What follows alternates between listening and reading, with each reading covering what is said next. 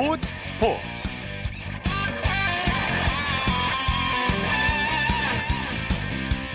여러분 안녕하십니까? 아나운서 이창진입니다. 잉글랜드 프리미어리그에서 두 경기 연속골을 넣은 손흥민 선수가 BBC가 선정한 이주의 팀에 2주 연속 뽑혔습니다. BBC는 축구 전문가 가스 크룩스가 선정한 프리미어리그 36라운드 이주의 팀 11명을 발표했는데 손흥민 선수는 왼쪽 미드필더 자리에 이름을 올렸습니다. BBC는 손흥민은 현재 최고의 기량을 보여주고 있다. 그의 골도 훌륭했지만 전체적인 경기 내용도 인상적이었다. 특히 손흥민은 최전방에 배치되면서 최고의 모습을 보여주고 있다. 선정 이유를 이렇게 밝혔습니다. 손흥민 선수 지난 16일 뉴캐슬과의 원정 경기에서 선제골을 넣으면서 3대1 승리에 힘을 보탰고요. 뉴캐슬 유나이티드와의 36라운드에서도 한 골을 터뜨렸죠. 두 경기 연속골을 넣은 손흥민 선수 올 시즌 18골 12개의 도움을 달성 자신의 한 시즌 최다 공격 포인트를 작성했는데요. 최고의 경기력을 보여주고 있는 손흥민 선수 과연 이 기세를 계속 이어갈 수 있을까요? 잠시 후 자정부터 열리는 손흥민 선수의 경기 소식 잠시 후 자세히 살펴보겠습니다. 토요일 스포츠 플러스 축구 소식으로 시작합니다. 베스트 11의 손병하 기자입니다. 안녕하세요. 네, 안녕하세요. 김민재 선수 이적설 얘기부터 해보죠. 정말 그 토트넘 입단이 유력해 보이죠? 네, 지난 겨울부터 꾸준히 이적설이 피어올랐던 김민재 선수 정말 잉글랜드 프리미어리그에 입성할지도 모르겠습니다. 네. 현재 나오고 있는 얘기들이 현실로 일어난다면 그 팀은 손흥민 선수의 소속팀이죠. 토트넘 호스퍼가 될 것으로 보입니다. 네. 영국을 비롯한 유럽 복수의 매체가 김민재 선수의 토트넘 이적이 곧 현실로 일어날 것이라면서 새로운 프리미어 리거의 탄생을 앞다퉈 보도하고 있습니다. 네. 관건이었던 김민재 선수의 현 소속팀이죠. 중국 슈퍼리그의 베이징 고안과 토트넘 간 이적료 협상도 상당 부분 타협점을 찾았다면서 열흘 이내 공식 발표가 있을 것이라고 보고 있습니다. 네. 뭐 정말 큰 변수만 없다면 다음 시즌부터는 또 한 명의 코리안 프리미어 리거를 볼 수 있을 것 같습니다. 네. 김민재 선수가 토트넘으로 이적한다면 국내 팬들 축구 보는 재미가 더 커질 것 같은데. 맞습니다. 무리뉴 토트넘 감독 김민재 선수 영입에 대해서 질문을 받았다고 하는데 어떻게 대답을 했나요? 네, 함축해서 표현하면 no way 말해주지 않겠다였습니다. 네. 네, 무리뉴 감독 지난 17일 김민재 선수 영입에 대한 현지 기자로부터 질문을 받았습니다. 영입 의사가 있느냐는 그런 질문이죠. 이에 무리뉴 감독은 단호하게 말해줄 수 없다라고 전하면서 긍정도 부정도 하지 않았습니다. 예.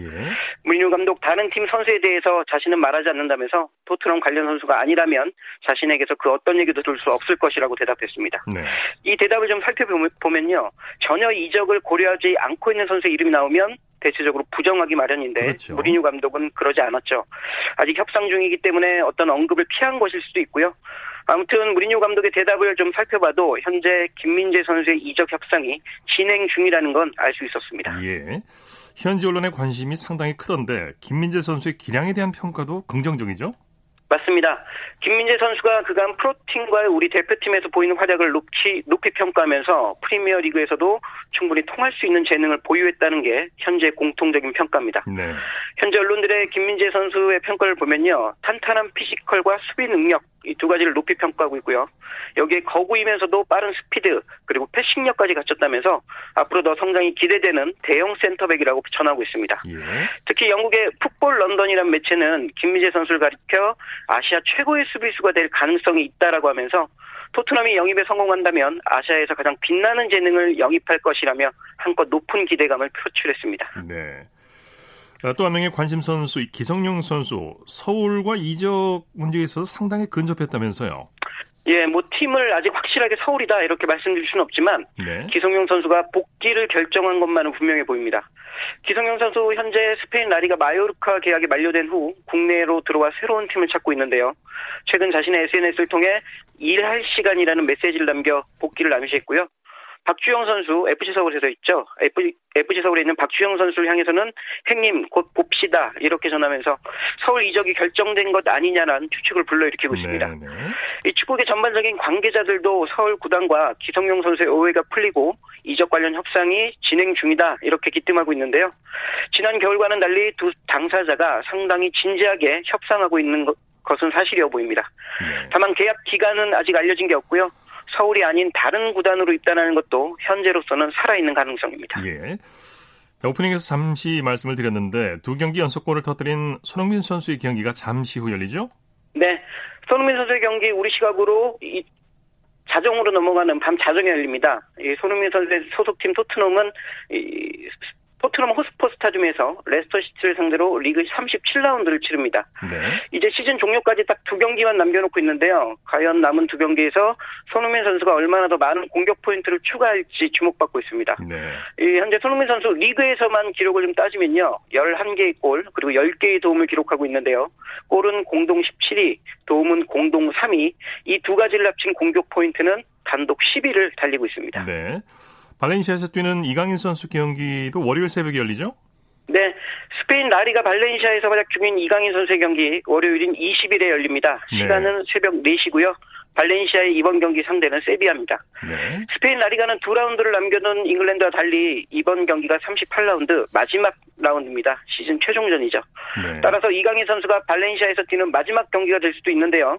시즌 내내 이강인 선수 이적설이 있었기 때문에 다음 시즌을 어떤 팀에서 시작하게 될지는 아직 알 수 없습니다. 예.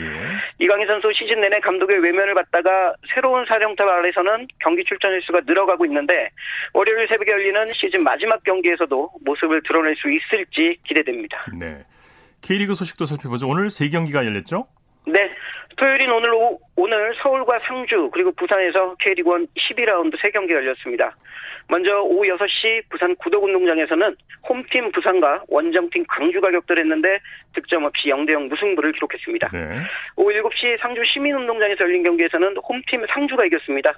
상주는 후반에만 두 골을 터뜨리며 상승세던 대구를 2대0으로 제압하고 승점 3점을 얻었습니다. 예. 마지막으로 저녁 8시 서울 월드컵 경기장에서는 서울과 포항의 경기가 시작했는데요. 현재 후반전 중반이 진행 중인 가운데 스코어는 2대 1 포항이 한 골 차 앞서 있습니다. 네. 하위권으로 추락한 서울 오늘 포항전에서는 어땠나요? 네, 서울 오신 참 힘들죠. 지금까지 11경기를 치르며 3승 1무 7패, 승점 10점으로 10위에 처져 있습니다. 뭐 서울답지 않은 성적입니다. 네.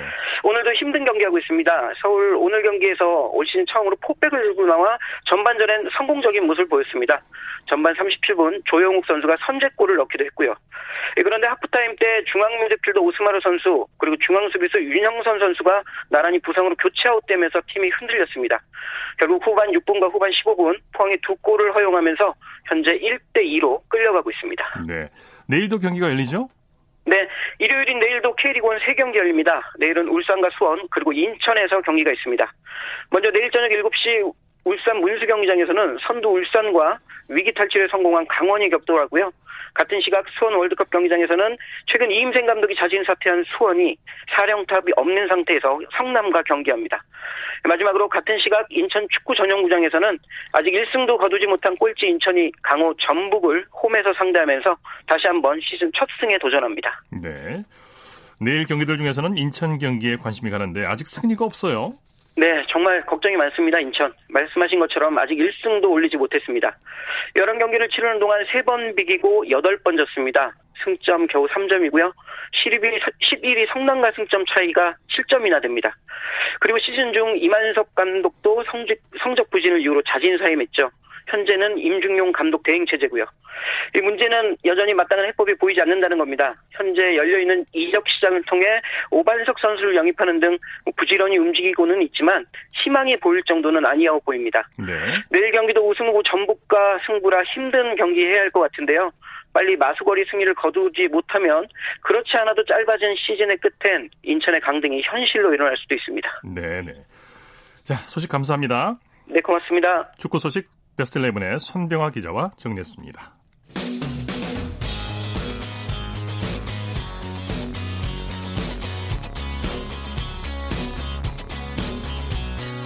따뜻한 비판이 있습니다. 냉철한 분석이 있습니다. 스포츠 스포츠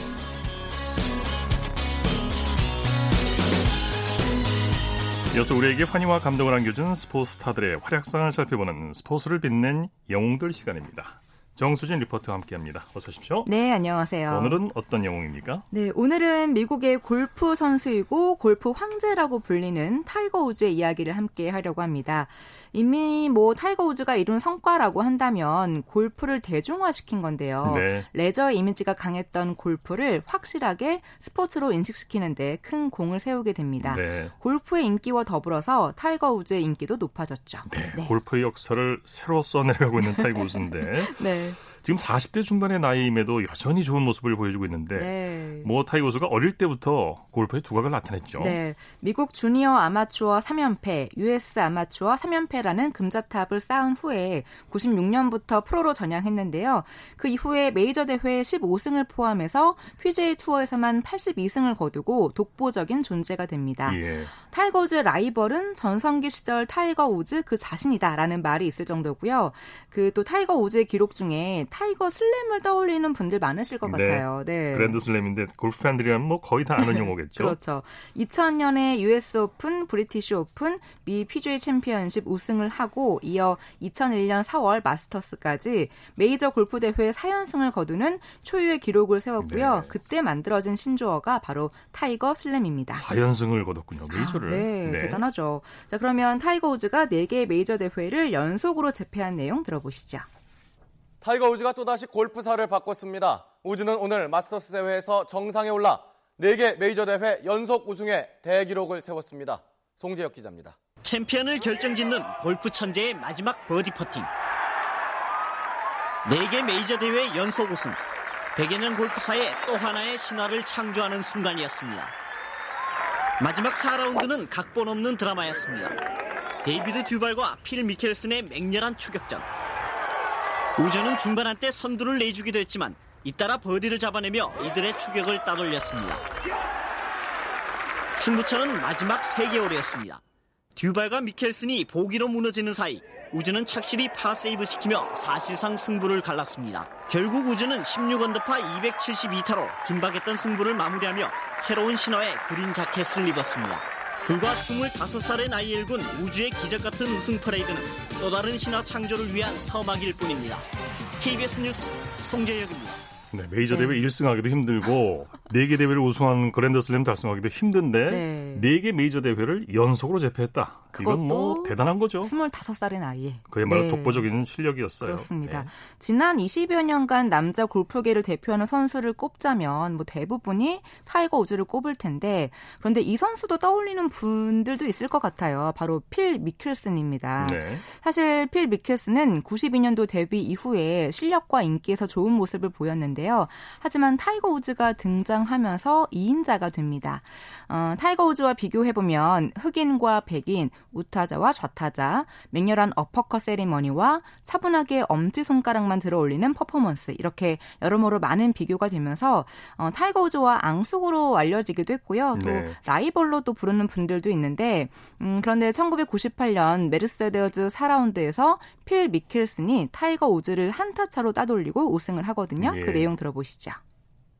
미국의 필 미켈슨이 골프 천재 타이거 우즈를 한타 차로 제치고 메르세데스 챔피언십 골프 대회에서 정상에 올랐습니다.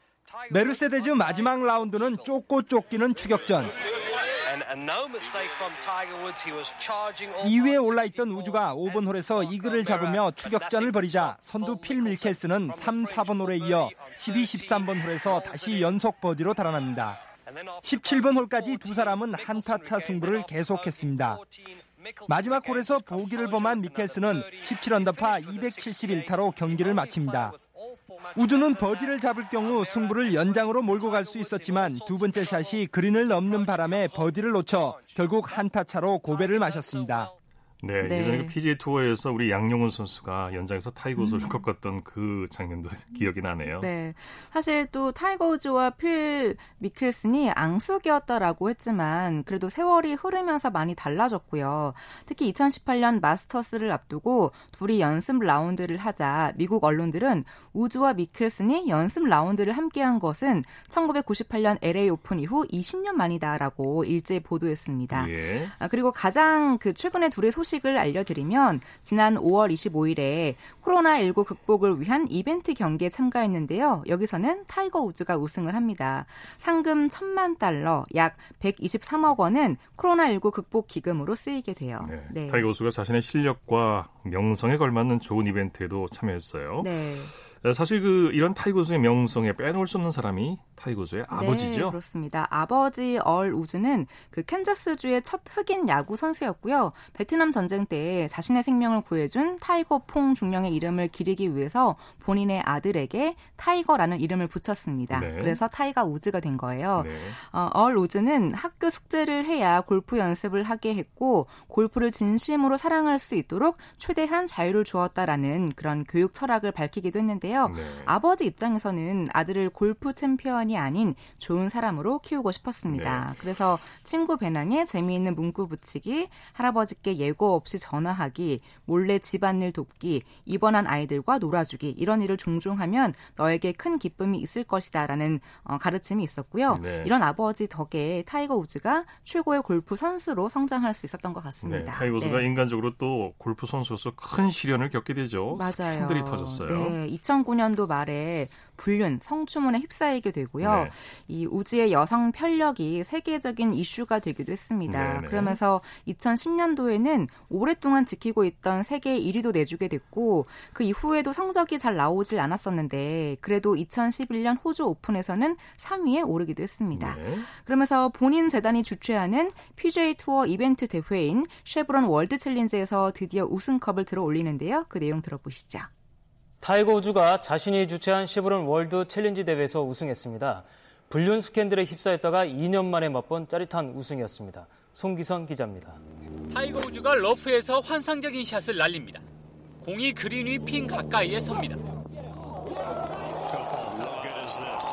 오늘 4라운드에서 뛰어난 샷 감각을 선보인 우즈는 버디 5개, 보기 2개로 세 타를 줄여 최종 합계 10언더파를 기록했습니다. 특히 17, 18번 홀 연속 버디가 돋보였습니다. 우즈는 끝까지 경합하던 자크 존슨을 한타 차로 제치고 자신이 주최한 이벤트 대회인 쉐브론 월드 챌린지 우승을 차지했습니다. PGA 정규 대회는 아니지만 2년 만에 맛본 짜릿한 우승이었습니다. 우즈는 무릎 부상과 불륜 스캔들로 인한 부진의 늪을 빠져나왔습니다. 골프 황제로서의 자존심을 회복하고 내년 시즌을 앞두고 자신감을 충전했습니다. 네, 네, 비록 이벤트 대회였지만 타이거 우즈에게는 너무나 의미 있는 우승이었는데요. 왜냐하면 우승하는 법을 다시 찾았고 변함없이 자신의 곁에서 환호해주는 팬들이 있다는 것을 확인했기 때문입니다. 예. 그 이후에 타이거 우즈에게도 변화가 생기는데요. 보통 경기 중에 사인을 해주거나 갤러리와 하이파이브도 하지 않았지만 지금은 팬들에게 친근하게 대해주면서 기존의 이미지를 변화시켜가는 중입니다. 예. 그러니까 오직 그 승리만을 바라보던 시절을 지나서 이제는 인생의 여유를 느끼면서 네. 좀 즐기는 듯한 모습이 아닌가 싶어요. 네, 네. 타이거즈가 또 언제 1승을 추가할지 그것도 참 관심거리예요. 네, 그럼요. 네. 네. 자, 스포츠를 빛낸 영웅들 정수진 리포터와 함께했습니다. 수고했습니다. 네, 고맙습니다. 쳤다 하면 홈런이고 슛 골이고 각본 없는 한편의 드라마 그것이 바로 그것이 바로 손에 잡힌 우승 트로피. 목에 걸린 그 배달. 너와 내가 하나 되는 그것이 바로 그것이 바로 그것이 바로. 꿈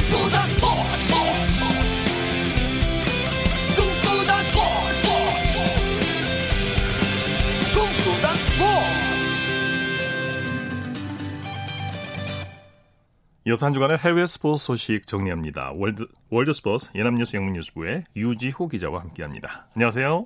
네, 안녕하십니까. 국제올림픽위원회 IOC가 재정난을 겪고 있는 종목별 국제연맹과 국가올림픽위원회에 보조금을 지원한다고 발표했죠? 네, 그렇습니다. 토마스 바흐 IOC 위원장은 지난 16일 IOC 집행위원회 직후 열린 기자회견에서 코로나19 확산 이후 대출과 기부 형태로 1억 달러를 배분했다고 설명을 했습니다. 각 동목별 연맹에 6,300만 달러, 또 국가올림픽위원회에 3,700만 달러가 돌아갔다고 하는데요. 예. 어, 바우 위원장은 또 올림픽 공식 후원업체인 올림픽 파트너 프로그램을 통해 국가올림픽위원회에 올해 말까지 1억 5천만 달러를 추가 지원할 예정이라고 했습니다.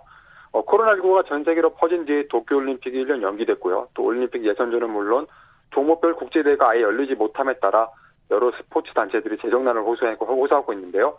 IOC는 앞서 5월에도 올 도쿄올림픽 연기에 따른 책임을 실현하고자 최대 8억 달러를 부담하겠다고 한 적이 있습니다. 한편 이번 올림픽 파트너 프로그램에 따라 미국 올림픽위원회가 최대 수혜자가 될 것이라는 보도가 있었는데요. 어, 이번 지원은 현금 지원이 아닌 그에 상응하는 가치를 지닌 현물 지원이라고 합니다. 네. 도쿄올림픽 조직위원회가 1년 연기된 대회의 종목과 경기 수를 축소하지 않고 추진할 방침이라고요. 네, 이 조직위가 이런 내용의 세부 계획을 지난 금요일 IOC 총회에 보고했다고 일본 언론이 일제히 보도했습니다.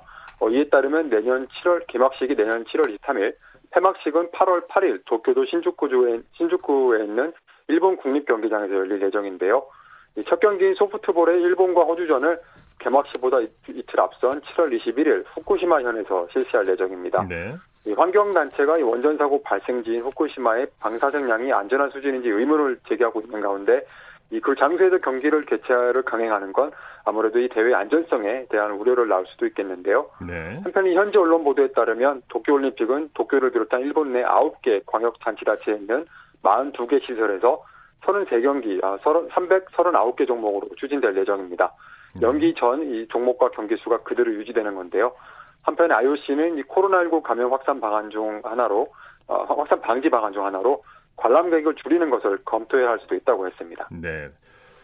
미국 3대 마라톤 가운데 유일하게 개최 가능성을 남겨뒀던 시카고 마라톤 대회도 코로나19 재확산 우려로 결국 무산되고 말았네요. 네, 그렇습니다. 시카고 마라톤 조직위원회가 지난 13일 이 코로나19 팬데믹을 이유로 들면서 오는 10월 11일 열릴 예정이던 제43회 대회 일정을 취소한다고 발표했습니다. 네. 대회 참가자들과 스태프, 자원봉사자, 또 관중 모두의 안전을 위한 결정이라고 설명했는데요. 앞서 보스턴 마라톤 주, 주최 측은 애초 지난 4월 열, 열 계획이던 대회를 9월로 미뤘다가 결국 5월 말에 취소를 결정한 바 있고요. 또 6월 24일에는 뉴욕 마라톤 주최 측이 오는 10월, 11월 1일로 예정됐던 제50회 대회를 취소한 바 있습니다. 네. 하지만 그 이후로도 시카, 고 조직위는 계속 개최 가능성을 열어두고 있었는데요. 어, 미국 전역에 걸쳐 확진자가 끊이지 않고 있어서 결국 대회를 열지 못하게 됐습니다. 네. 시카고 마라톤은 경사가 없는 지형에 더위가 한풀 꺾인 10월 또 시카고 도심을 가로지르는 아름다운 코스로 아마추어 선수들에게도 인기가 높은 대회인데요. 어, 작년 대회 때는 전 세계 100여 개국에서 또 미국 50개 주에서 마라토너들이 참가해서 휠체어 부문 포함 총 4만 5,786명이 완주를 했습니다. 네. 미국 원주민 비하 논란을 불러일으켰던 미국 프로풋볼 워싱턴 레드스킨스가 결국 팀 명칭을 바꾸기로 했다고 하죠? 네, 그렇습니다. 워싱턴 구단이 지난 13일 성명을 통해서 이 레드스킨스라는 이름과 원주민 추장의 얼굴에 새겨진 로고의 사용을 중단하겠다고 발표했습니다. 네. 아직 팀의 새 이름은 결정하지 않았고요. 어, 피부색이 빨갛다는 뜻의 레드스킨스는 아메리칸 인디언을 비하하는 인종차별적 의미를 담고 있어서 그동안 논란이 계속돼 왔습니다. 네. 당초 보스턴 브레이브스라는 이름으로 창단된 이 구단은 1933년 레드스킨스로 이름을 바꿨고 4년 뒤인 37년에 워싱턴으로 연고를 옮겼는데요. 어, 최근 수년간 팀 이름을 좀 바꾸라는 압박이 있었지만 최근 흑인 조지 플로이드 사망 사건으로 촉발된 시위 사태 확산과 또 스폰서 기업 등의 이 팀 명칭, 명칭 교체 압박에 어, 구단이 마침내 무릎을 꿇었습니다. 네. 홈구장 명칭권을 갖고 있는 최대 스폰서 기업 이 페덱스가 이달 초 공식적으로 팀 명칭 교체를 요구했고요. 또 87개 투자회사가 주요 후원사들에게 레드스킨스 구단이 명칭을 변경하지 않을 경우 관계를 끊어야 한다는 촉구 서한도 보냈습니다. 어, 이 밖에 메이저리그 야구의 클리브랜드 인디언스도 현재 팀명 교체를 검토 중입니다. 네. 중국이 2020-2021 시즌 피겨스케이팅 국제대회를 예정대로 치를 계획이라고요. 네, 국제빙상경기연맹 ISU가 지난 14일 어, 중국은 11월 열리는 피겨 그랑프리 대회 또 12월로 잡힌 피겨 그랑프리 파이널 대회를 계획대로 개최한다고 알렸다고 전했는데요. 네. 당초 중국 올림픽위원회는 이 코로나19 여파로 올해 예정된 모든 국제 스포츠 대회를 취소한다고 발표한 바 있었습니다. 하지만 2022년 베이징 동계올림픽 테스트 이벤트를 겸하는 대회는 그대로 개최하기로 한 건데요. 어, 그랑프리 파이널은 베이징 올림픽 테스트 이벤트를 겸하고 있고요. 또 11월 그랑프리 대회는 이 파이널 대회 출전 포인트가 걸려 있습니다. 네. 한편 이 피겨 대회 외에도 12월 어, 중국에서 열리는 스피드 스케이팅 쇼트트랙 월드컵 대회도 예정대로 열릴 것으로 보이는데요. 어, 이에 반해 캐나다, 슬로바키아 등에서 열릴 예정이던 다른 국제 빙상 대회 등은 취소되거나 장소가 변경된 바 있습니다. 네. 소식 고맙습니다. 네, 감사합니다. 월드스포츠 이남뉴스 영문뉴스부의 유지호 기자였고요. 이어서 우리나라 스포츠 각 종목의 발전 과정을 살펴보는 스포츠 기록실 시간입니다. 라디오 한국 스포츠 100년사 중에서 한국 스포츠의 부활기를 살펴보고 있는데요. 스포츠 평론가 신명철 씨와 함께합니다. 안녕하세요. 네, 안녕하십니까. 대회 이름이 정착된 두 번째 대회 1949년 제30회 전국체육대회에서는 몇 가지 변화가 있었다면서요. 네, 대한체육회는 1949년 10월 15일부터 9일 동안 서울에서 제30회 전국 체육대회를 개최를 했는데요. 21개 종목에 걸쳐 4천여 명의 선수들이 참가한 이 대회에서는 전국 체육대 노래가 제정이 돼서 처음으로 합창이 됐고요. 예, 이전까지 자유 참가자였던 전국 체육대회는 이 대회부터 시도 대항대로 바뀌면서 서울이 1위, 경남이 2위, 경기가 3일째 됐습니다. 경남이 2위 조금 그랬을 때도 이 당시에는 이제 부산이 경남으로 같이 이제 출전하고 있었고요. 네. 이 대회 하계 대회는 볼 3일부터 이틀 동안 서울운동장 수영장에서 열렸습니다. 네. 민족 상전의 비극이 일어난 1950년에는 체육계도 일시적으로 암흑기를 맞았지요. 네, 그렇습니다. 1950년 4월 19일 보스턴 마라톤 대회에서 함기용, 송길륜, 최윤철. 최윤철은 2년 전 런던 올림픽에서 아깝게 메달 획득에 실패했지 않습니까? 이세 명의 선수가 1, 2, 3위를 휩쓰는 쾌거를 이뤘거든요. 이 소식이 전해지자 온 국민은 기쁨에 멈췄지만 그 기쁨이 채 가시기도 전에 6.25 전쟁이 일어났고 그해 열릴 예정이었던 제31회 전국체육대는 열리지 못했습니다. 네. 전쟁의 와중에 많은 분들이 이제 납북되셨지 않습니까? 네. 네, 체육인들 가운데는 송기정 선생 일장기 말소 사건의 주인공인 이길용 기자도 포함되어 있었습니다. 네. 자, 그런데 6.25 전쟁 와중에도 전국 체육대회는 이어졌다면서요. 어떻게 네. 치렀나 모르겠어요. 네, 전쟁이 일어난 1950년에는 대회를 치르지 못했지만 이듬해인 1951년에는 10월 27일부터 닷새 동안 전라남도 광주시에서 제32회 전국체육대가 열렸습니다. 정말 놀라운 일 아닙니까? 예. 네, 정말 체육인들의 의지가 이 대회에 다 모여졌다고 생각을 하는데요. 임시 수도인 부산에서는 경기장을 마련하는 게 마땅치가 않아서 참 어려웠겠죠. 그래서 광주의 광주 서중, 광주고등학교, 광주사범 등 운동장을 중심으로 해서 어렵사리 대회가 치러졌거든요. 이 대회는 15개 종목에 걸쳐 4천여 명의 선수들이 참가를 했습니다. 네, 종합순위 1위의 전남, 2위의 경북, 3위의 경남이 각각 올랐고요. 하계 대회는 개최하지 못했고 동계 대회, 동계 대회도 열렸거든요. 1952년 1월 19일 수원에 있는 서호 특설 링크에서 치러졌지만 빙질이 나빠서 기록이 전반적으로 좋지 않았다고 합니다. 그리고 그해 2월 14일부터 25일까지 오슬로에서 열린 제6개 겨울철 올림픽에 우리나라는 선수단을 파견하지 못했습니다. 역시 전쟁의 와중이어서 선수단을 보낼 준비를 할 수가 없었기 때문에겠죠. 네.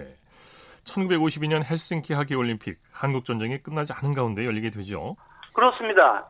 어, 이때는 이제 휴전 회담이 이미 시작이 되긴 했지만 전쟁은 여전히 진행되고 있었기에 올림픽에 출전하는 게 결코 쉬운 일은 아니었지 않습니까? 네네. 이제 동계올림픽엔 출전을 못했고요. 그런데 그해 1월 에이버리 브런디지 IOC 위원장이 한국이 헬싱키 올림픽에 참가하기를 바란다, 꼭 참가를 바란다는 뜻을 전해와서 뭐 국회도 당시 국회도 올림픽에 선수단을 파견하라고 정부에 건의하는 일도 있었고요. 네네. 이런 가운데 유엔군의 일원으로 참전한 미군이 우리나라 선수단 파견 비용 모금 운동을 벌이고 해외 동포들의 성금도 들어왔고 국회의원들은 세비의 10% 이상을 예, 선수단이 헬싱키로 가는 돈에 쓰기 위해서 객출을 했어요. 네. 또 우리 국군 5사단 장병들의 480만 원을 비롯해서 많은 국군 장병들이 성금을 모았고 미 8군 사령관인 제임스 벤플리트 장군은 7천 달러씩 두 차례나 걸쳐서 성금을 내놓기도 했어요.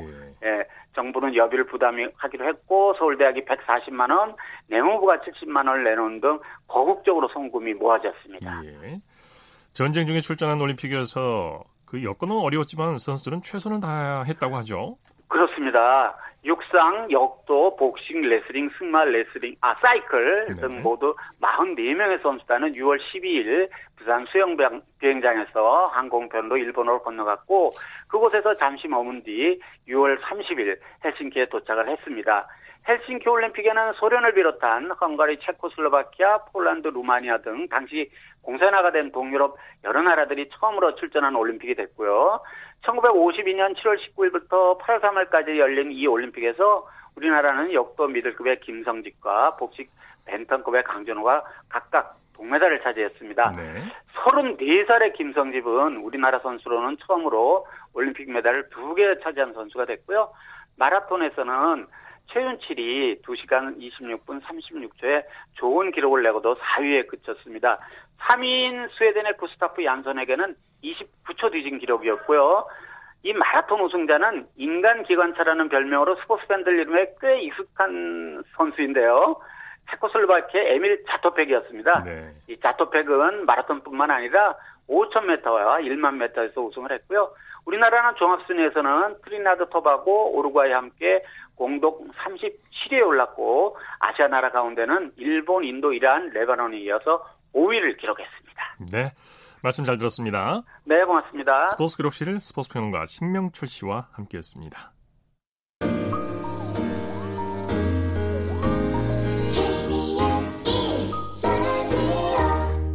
이어서 프로야구 소식 살펴보겠습니다. 스포츠 서울의 윤세호 기자입니다. 안녕하세요. 네, 안녕하세요. 먼저 잠실구장으로 가볼까요? LG가 역시 한화에 강하네요. 오늘도 한화를 꺾고 8연승을 거뒀죠? 네, 잠실구장에서 열린 LG와 한화의 경기에서 홈팀 LG가 3대1로 승리했습니다. 어, 이로써 LG는 올해 한화와의 8경기를 모두 승리하면서 지금 한화전 전승을 달리고 있습니다. 네 네. 돌아온 LG 선발 차우찬 선수 역시 에이스의 면모를 보여줬죠. 차우찬 선수가 최근 부진으로 인해서 이제 류중일 감독과 면담 자리에서 스스로 좀 엔트리를 제외시켜달라. 그리고 이제 뭐 일주일에서 열흘 정도 어, 자신만의 시간을 가지면서 좀 더 완벽하게 돌아오겠다라고 얘기를 했었는데요. 네. 오늘 확실히 어, 그 효과가 있었습니다. 시즌 초반 좋았을 때 제구력과 완급 조절 능력을 오늘 차우찬 선수가 보여줬고요. 그러면서 7이닝 무실점으로 올 시즌 다섯 번째 승리 그리고 개인 통산 110승을 달성을 했습니다. 네. 오늘 차우찬 선수는 위기마다 슬라이더 커브를 유효적절하게 사용을 하면서 땅볼을 유도, 유도하면서 병살타를 만들었고요. 그러면서 베테랑 투수다운 그런 노련함을 뽐냈습니다. 네. 류중일 감독이 차우찬 선수를 칭찬했다고 하죠. 그렇습니다. 차우찬 선수가 휴식 이후 복귀전을 뭐 완벽하게 잘 던져줬다. 통산 110승 달성도 축하하고 싶다라고 하면서 오늘 차우찬 선수가 팀 승리를 이끌었음을 또 류중일 감독이 얘기를 했습니다. 네. 김호훈 선수가 해결사 역할을 톡톡히 했어요. 그렇습니다. 오늘 엘리 타선에서는 김호훈 선수가 맹활약을 했는데요. 지명타자로 출장을 해가지고 2회에는 결승 솔로포를 터뜨렸고요. 그리고 6회에도 적시타를 날리면서 오늘 LG가 뽑은 3점 중에 2점을 김호훈 선수가 책임졌습니다. 네. LG는 부상 학자를 만났네요. 한 명이 복귀하니까 또 한 명이 빠졌죠. 그렇습니다. LG가 올해 사실상 100% 전력을 한 번도 발휘하지 못하고 있는데요. 어, 이용준 선수가 어, 돌아왔는데 이천웅 선수가 또 골절로 인해서 이탈하고 말았습니다. 예. 어제 이천웅 선수가 타석에서 왼쪽 손목에 공을 맞았고 검진 결과 이제 골절로 복귀까지 3, 4주가 필요하다고 이제 진단이 나왔는데요. 아, LG가 시즌 내내 정말 주축 선수들이 부상하면서 고전하고 있는데 그래도 오늘 활약한 김호훈 선수 그리고 오늘 이천웅 선수 대신에 1번 타자로 출장한 홍창기 선수 이 두 선수의 활약이 굉장히 중요한 LG입니다. 네. 키움이 SK를 꺾고 연패 탈출에 성공했네요. 그렇습니다. 키움이 인천 SK 행복드림 구장에서 열린 SK의 원정 경기에서 4대 1로 승리하면서 2연패에서 탈출했습니다. 네. 키움 김하성 선수가 만점 활약을 했죠? 어, 오늘 뭐 공수에서 김하성 선수가 최고의 활약을 펼쳤는데요. 일단 타석에서 결승타 포함 2안타 3타점을 쳤는 기록을 했는데요. 특히 8회 초에 왼쪽 담장을 넘어가는 이점을 치면서 팀의 4대1 리드를 안겼습니다. 네. 이후에 키움은 김태훈, 조상우 선수를 마운드에 올리면서 승리를 완성을 했습니다. 네. 키움 선발 한현희 선수가 드디어 부디전에서 탈출했네요. 그렇습니다. 오늘 키움 입장에서는 한현희 선수의 활약이 굉장히 기쁠 것 같아요. 오늘 한현희 선수가 6과 3분의 2이닝 1실점으로 SK 박종우 선수와 선발 대결에서 이제 판정승을 거뒀는데요.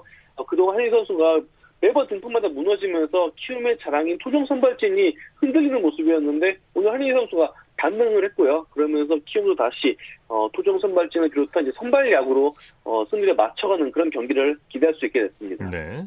선두 NC가 KT를 상대로 완승을 거뒀네요. 그렇습니다. 어제만 해도 양 팀이 이제 창원에서 12회 무승부를 기록을 했었는데요. 오늘은 NC가 6대 1로 KT에 승리를 거뒀습니다. 네. NC 선발 구창모 선수 최고의 피칭을 보여줬죠.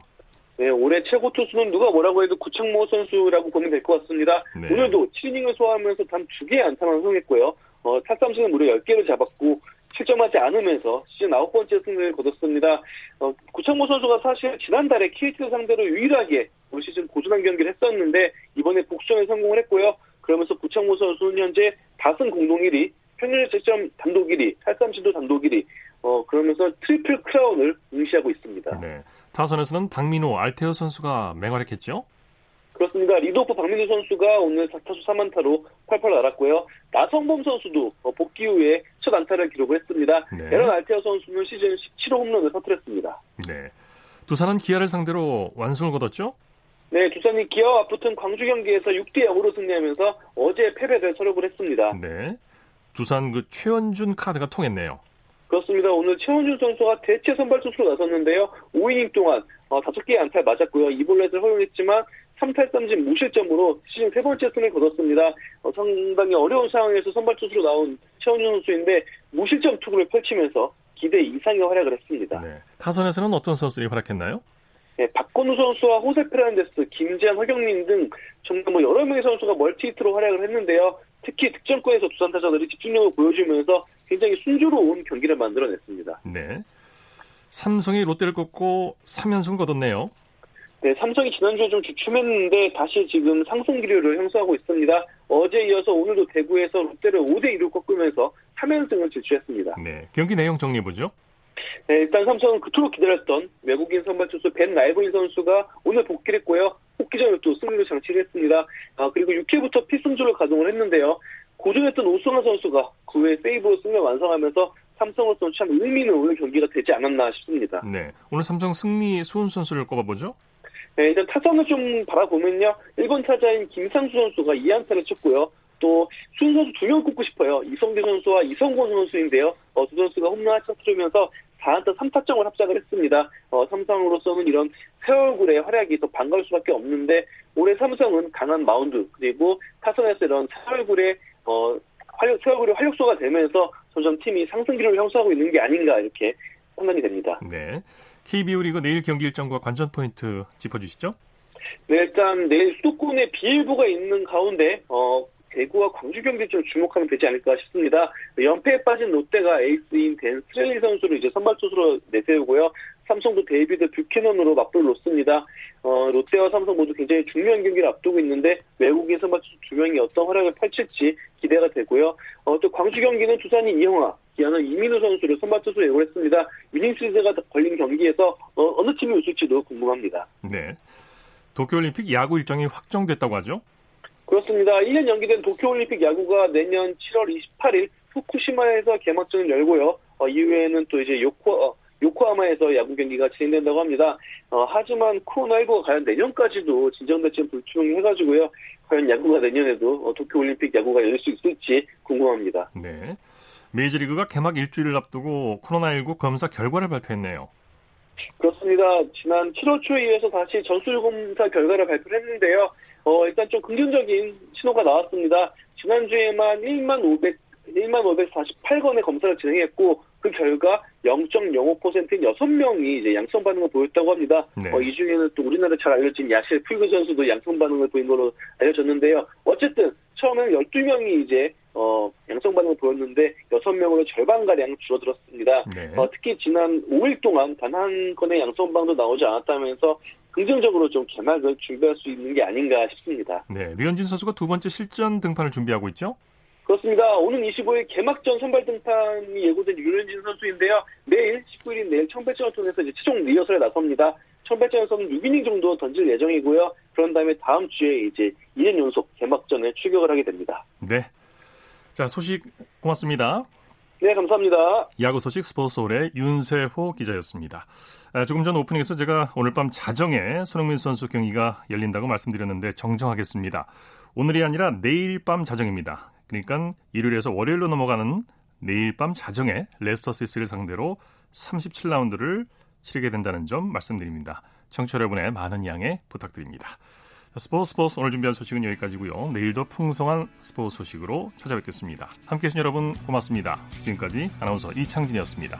스포츠 스포츠